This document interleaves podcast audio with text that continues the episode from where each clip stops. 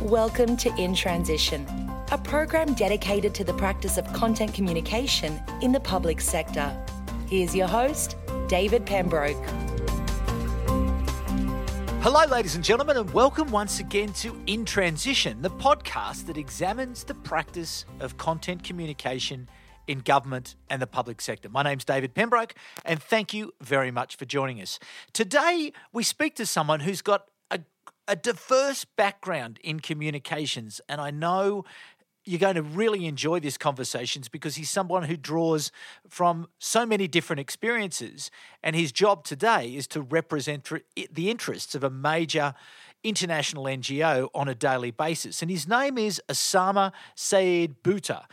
Osama started his career as an organizer in the Stop the Iraq War, and as part of that movement, he was a, uh, an advisor, uh, but a junior member of the team that really went about building up that support in the UK for the Stop the War movement. From there, he moved into politics, where he worked with the Scottish Nationalist Party in opposition and learnt some great lessons in the way that you communicate effectively from opposition in politics. From there, he then went on to work in Al Jazeera, and he joined Al Jazeera at the time of the Arab Spring uprising, and he was also involved in the global campaign to release the Al Jazeera journalists who were imprisoned in Egypt, which included the Australian Peter Greste. But today, Osama Saeed Bhutta is the Director of Communications at the International Secretariat for Amnesty International. And he joins me now from London. So, Osama,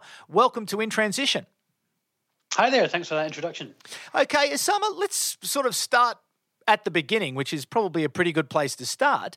When when was it that you found your interest in communication and, and you you were identified or you yourself identified uh, a skill or a or a passion that was was going to lead you towards the career that you've had? I think it was the you know post 9-11 period and uh, you you know your um, keen listeners will have noted that you know my my name. I'm from a Muslim background. Um, I'm called Osama, which has had its uh, challenges um, as well in in in, in life.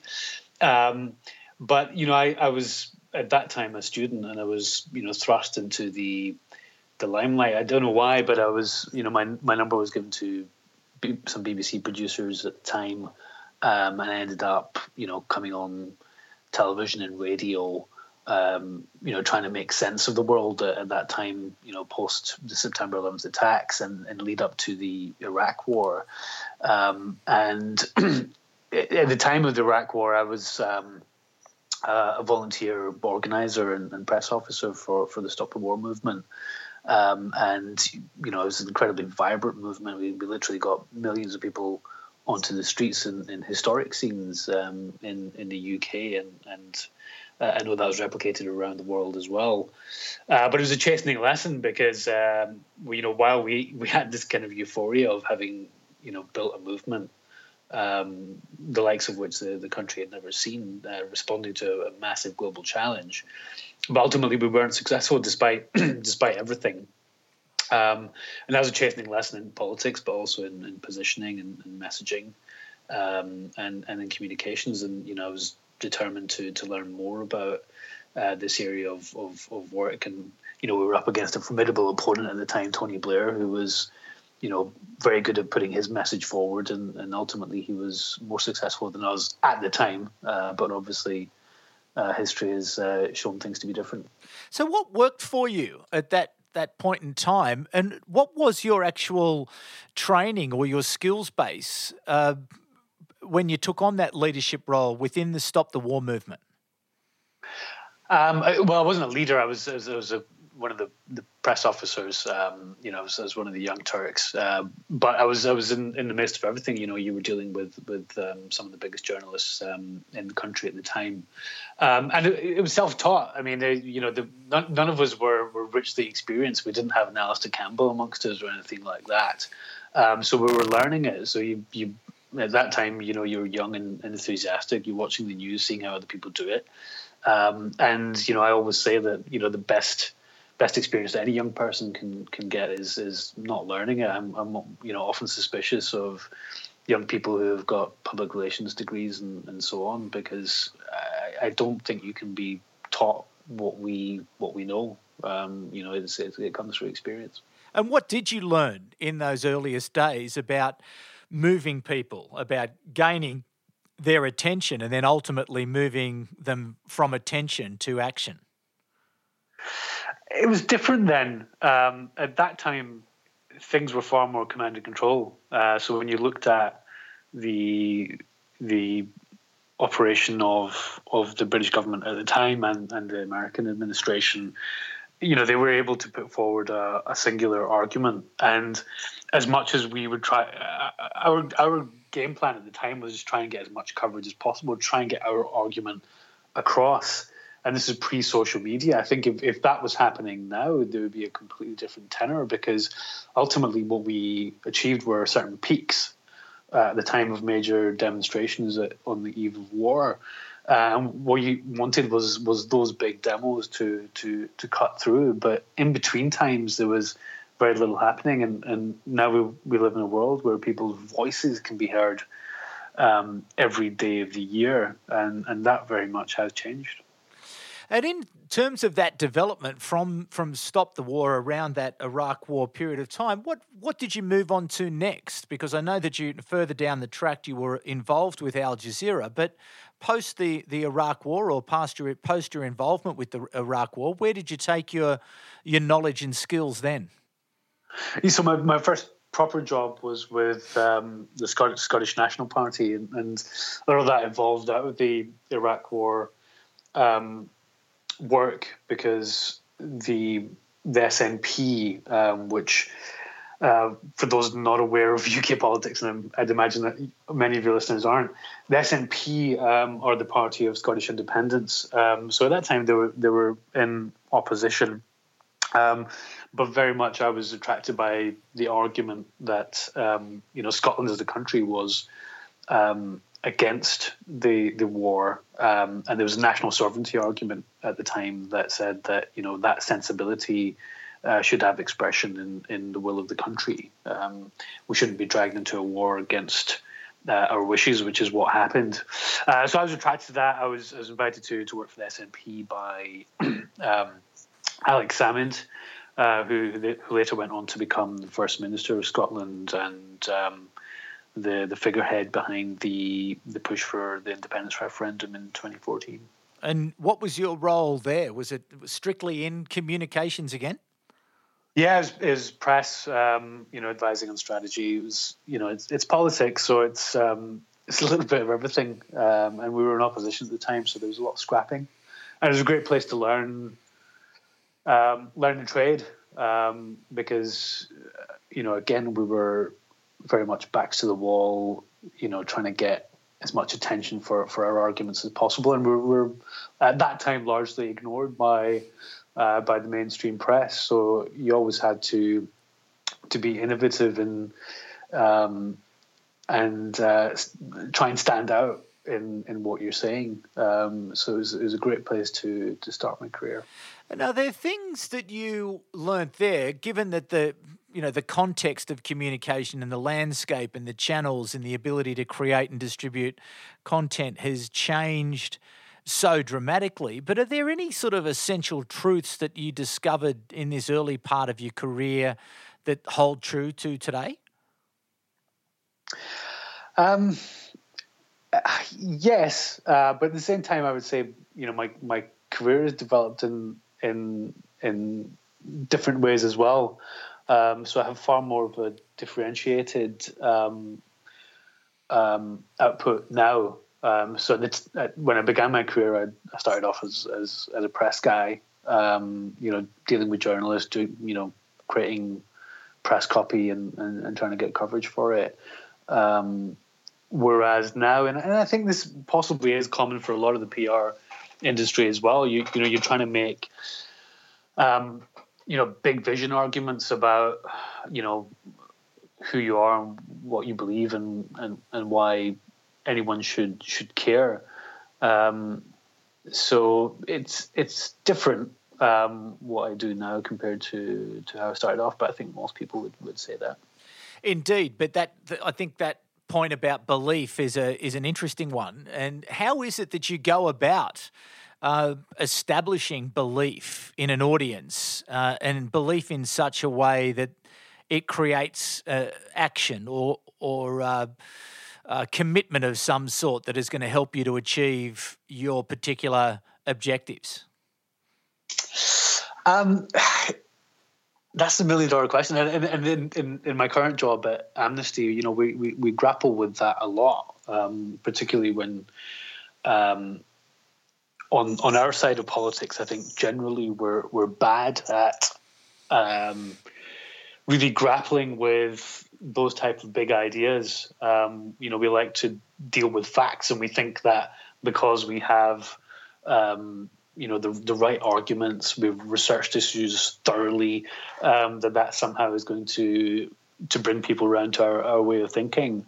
Um, whereas the you know the, the other side of of what we believe, say at Amnesty, are, are, are better at putting compelling values laden arguments forward, um, and a lot of NGOs probably um, suffer from this, but as an industry, probably we are getting better at grappling with it. And why is it that you've lagged um, the other side, perhaps, if I might express it that way, in being able to build more emotive, more compelling, more effective uh, content to support your argument? Because we we we end up feeling that we need to research the heck out of everything um, that you know we um, we've got to be very careful. So, so take at the moment, you know, the, what's what's burning in in in America with um, racial divisions. You know, so we're we're we're dealing a lot with that through through our office um, in the U.S. as well, um, and you know, the, the other side make very um, emotionally laden arguments about what America is um, you know what they believe the history of the country was, and therefore what the, the future of the country should be.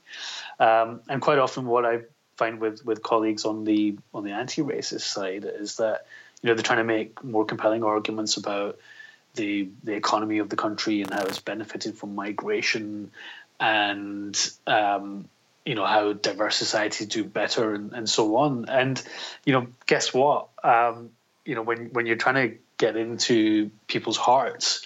Um, that kind of fact based approach, which has historically been the the approach of, of NGOs um, is is less successful, and at the moment is being, you know, we, we are being eaten for breakfast as as a movement.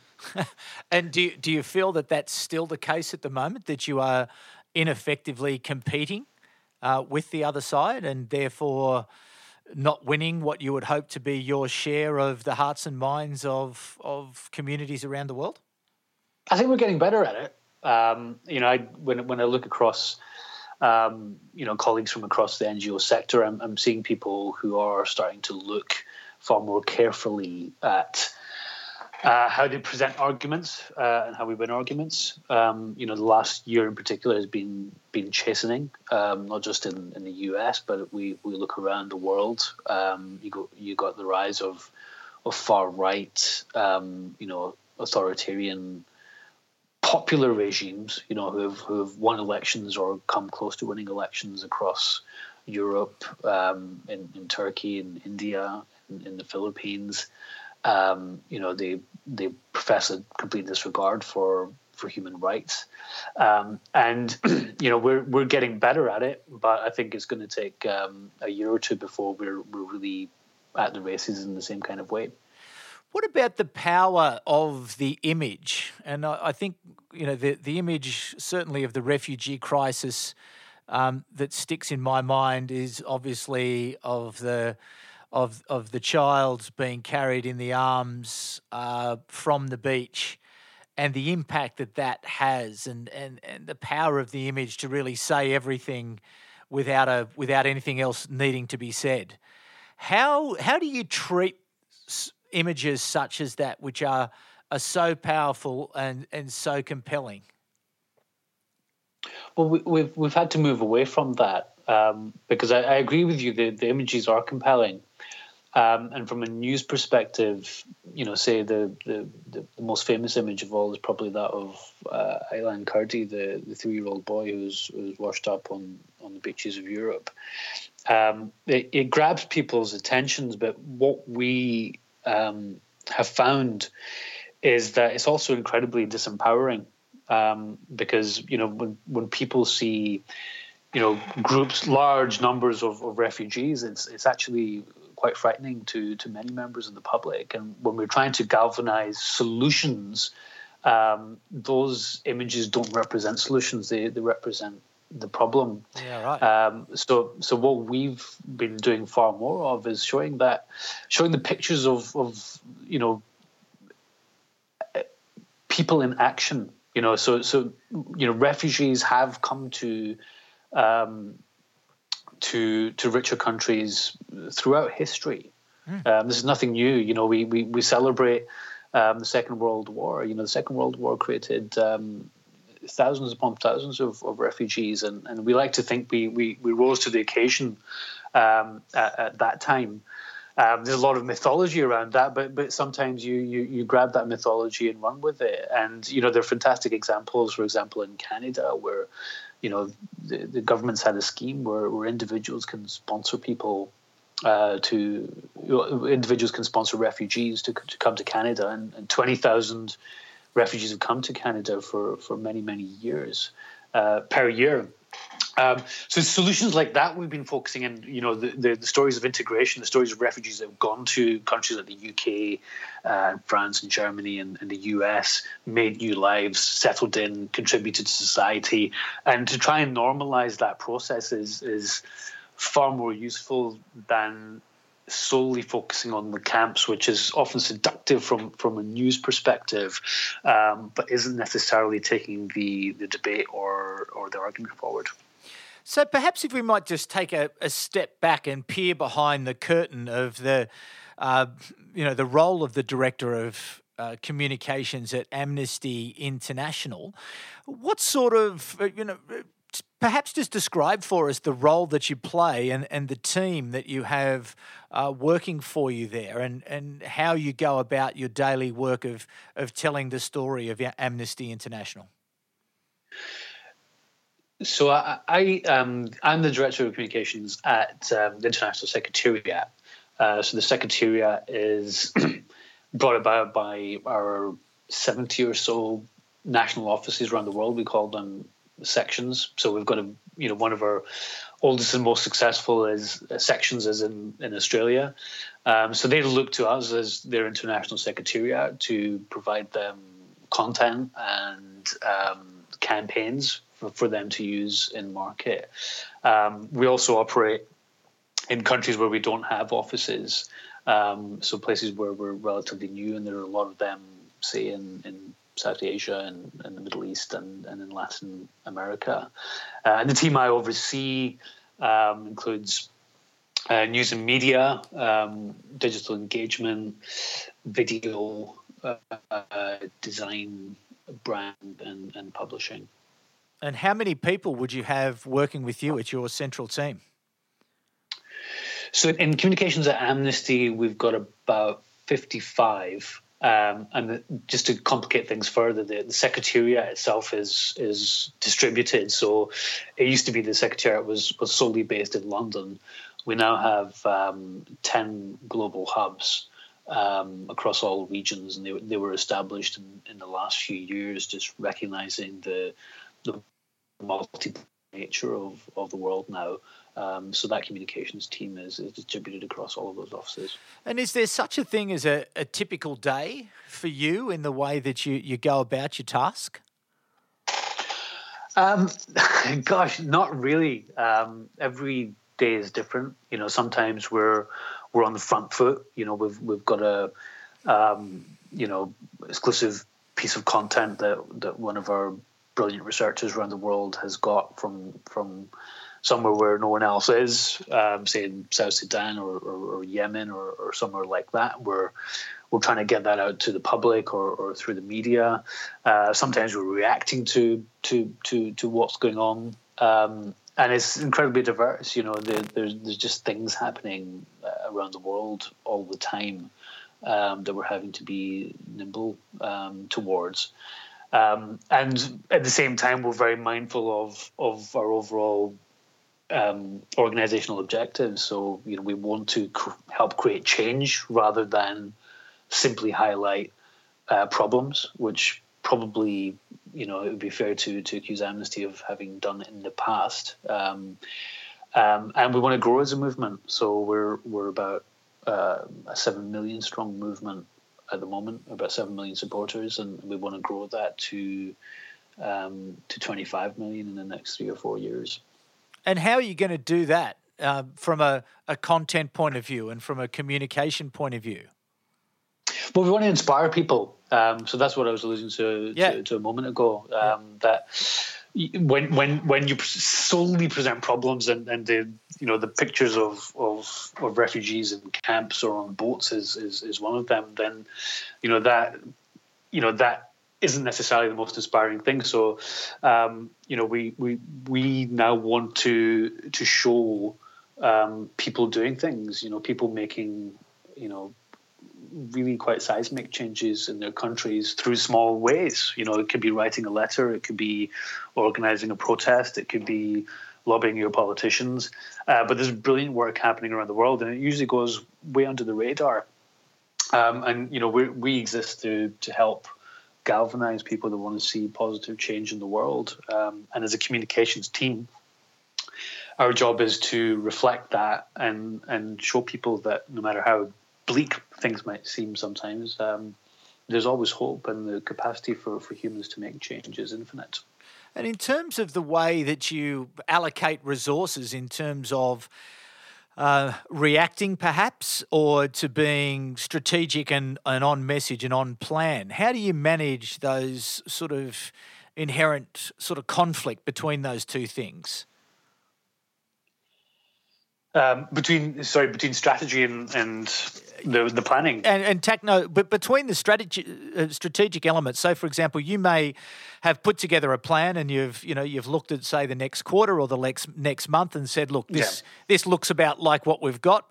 But then all of a sudden something jumps up and you think well, well you know I know it's judgment call but how do you go about making those judgments? Um, it is difficult and in, in the past um, you know we we probably um, could be accused of, of of having that kind of reactive element and, and going with with what the flow is. Um, the, the, the key to this is how you allocate your resources. Um, so I, I, would imagine a lot of organizations in, in a similar um, mode to ours need to do the same kind of thing. So you've got people whose whose job it is to to react to stuff and, and, and deal with that, um, and you've got um, people whose job it is to to put that forward plan down. Um, and within within our comms team, that probably is delineated by um, you know the media team. You know, typically, you know, doing that kind of PR work are are uh, by nature more reactive, and and then you've got people who you know, for example, are creative managers who are um, developing those longer term um, campaign ideas uh, and brand ideas. Mm.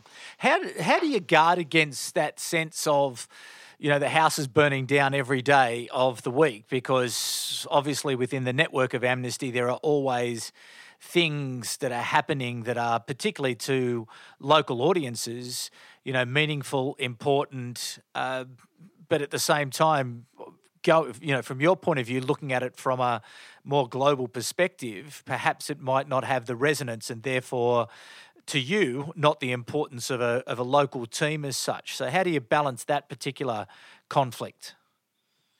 Um, it's probably actually the, the, the, opposite that we have the, the International Secretariat. Um, you know, our national offices are always keen to to point out that they're the ones on the ground um, having to react to things. So we're we're close to them, and they are. Um, you know, telling us constantly what it is that they need within their markets, and, and we exist to to serve that.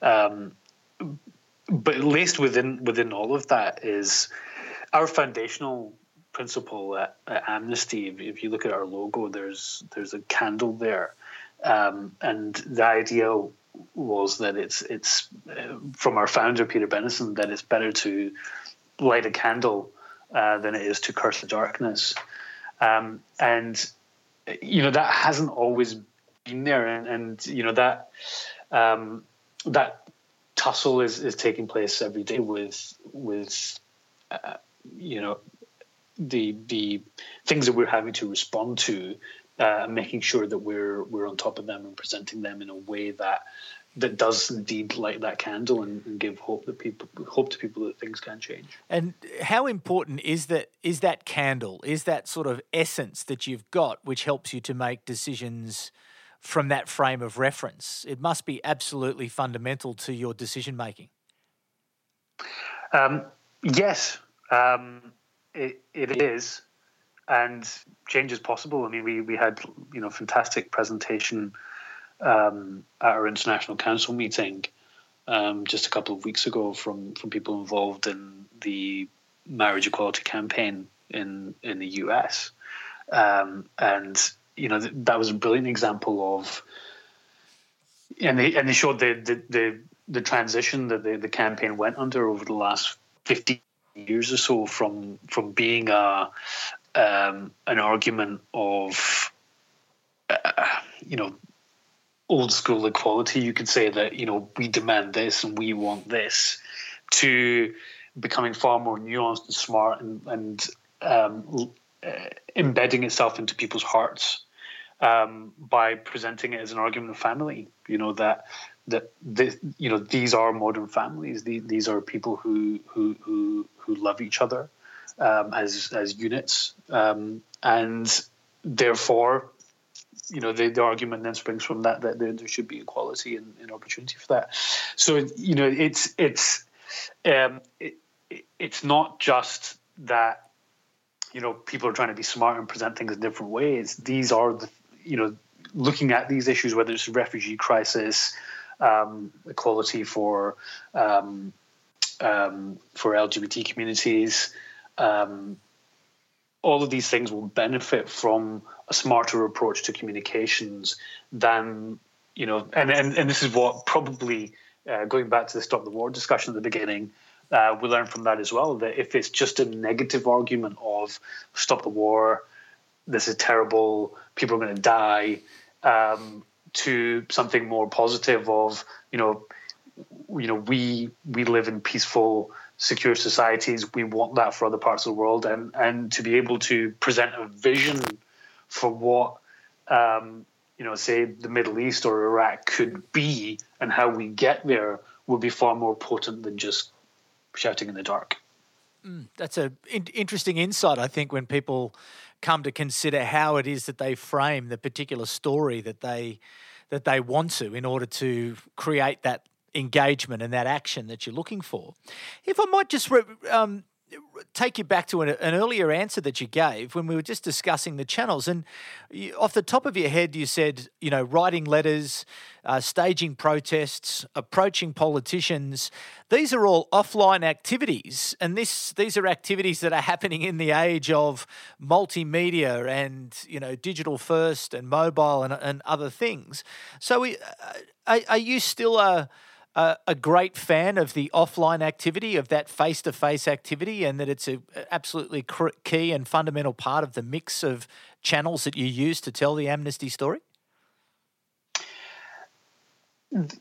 Everything has its place. Um, I do feel that there is, particularly in our our realm of work, that there is um, uh, a greater emphasis clearly on digital modes of, of campaigning.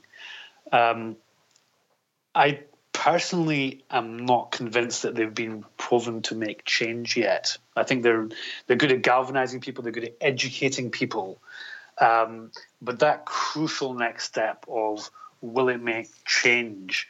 Um, you know, from from my experience, you know, working in the political system, working in, in a major international newsroom, um, that stuff doesn't cut through in the same way. Um, but it's a it's a great first step. Um, and for Amnesty, it's it's it's a great organizer. Uh, but then, really, there needs to be a potent mix of of both the online and offline uh, in order to take things to to our ultimate objective. Yeah, and is, is, do you have any evidence for that, or that's just your lived experience? Um, that's constantly evolving, um, and I. If you've got different parts of our organisation on this call, um, you'd probably have a decent debate amongst all of us um, on this. Um, and you know, people would bring their, their arguments to to support to support all of that.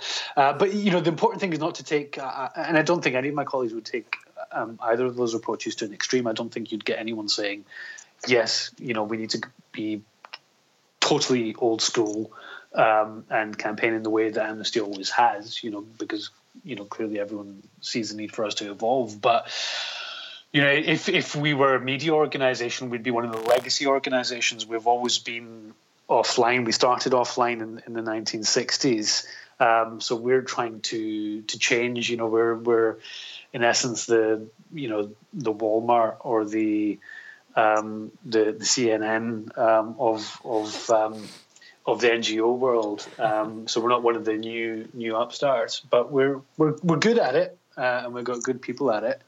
Um, and we, we galvanize a lot of people behind it. But I think we're we're in a strong position because you know, our brand is such that politicians listen to us. The media, when we when we put out um, um, a statement or a report on something, um, we get picked up in a way that the newer, more digitally focused organisations simply don't get. And so, where to from here for for Amnesty uh, and for you in terms of your planning for the future? Obviously, we're now moving into the next age of you know voice activation modes of delivery of content uh, artificial intelligence big data smart machines virtual reality you know pick your you know favorite topic as as you sit there at the center of Amnesty International Secretariat how do you how do you feel first of all as in are you overwhelmed or are you positive but then once you've dealt with that emotion, what are your plans to to continue to press on as this world continues to change almost by the day in terms of the capability available to us? Uh, look, I, I, love all that, and I I encourage um, the the team uh, here at Amnesty to to explore all those things that, that you mentioned if they're going to take us forward. But if if I'm for brutally honest at the moment, um, the the main thing I'm concentrated on is, is getting our story right uh, because we're, we're, we're not quite there. You know, if if you were to ask the typical human rights advocate somewhere in the world, um, you know, to to make a case for what they believe, um, you know, there is still a tendency to to start reciting from the Universal Declaration of Human Rights. Um, as if everybody around the world buys into it and understands it and, and, and viscerally and emotionally is, is connected to it. And and they're not. And and we've got to get into a situation where we're better able to articulate um, what human rights are, what what the benefits of, of them are, um, and why people, no matter where they are in the world, should should care about them and and um, cherish them and advance them. Um, so the, the, the main journey we're on right now is is getting that argument right and getting that story right, um, and then the way that we tell it will will follow on from there. Yeah, I think that's great advice. I think to anybody is that that you know if you can sharpen the spear or the tip of the spear to make sure that that you know the story that you want to tell, you know, finding the aspiration, finding the language, finding the emotion of of what it is that you're trying to to move people with is going to be just as effective because a bad story told through multiple channels uh, is exactly not, is, is not going to resonate with anybody. So. Uh, yeah. Uh, some good advice there. So, Osama, mate, thank you very much for uh, for coming on to in transition and a lot of great advice there, I think, for people as they consider just exactly how they are going to go about telling their story and, and working with their teams to go out there and make an impression and make a difference as we uh, tell those stories to engage communities and indeed improve the lives of citizens all around the world. So, thank you very much to you and to the audience. Thank you very much for joining us once again. And we will be back at the same time again next week. So, for the moment, it's bye for now. You've been listening to In Transition the program dedicated to the practice of content communication in the public sector. For more, visit us at contentgroup.com.au.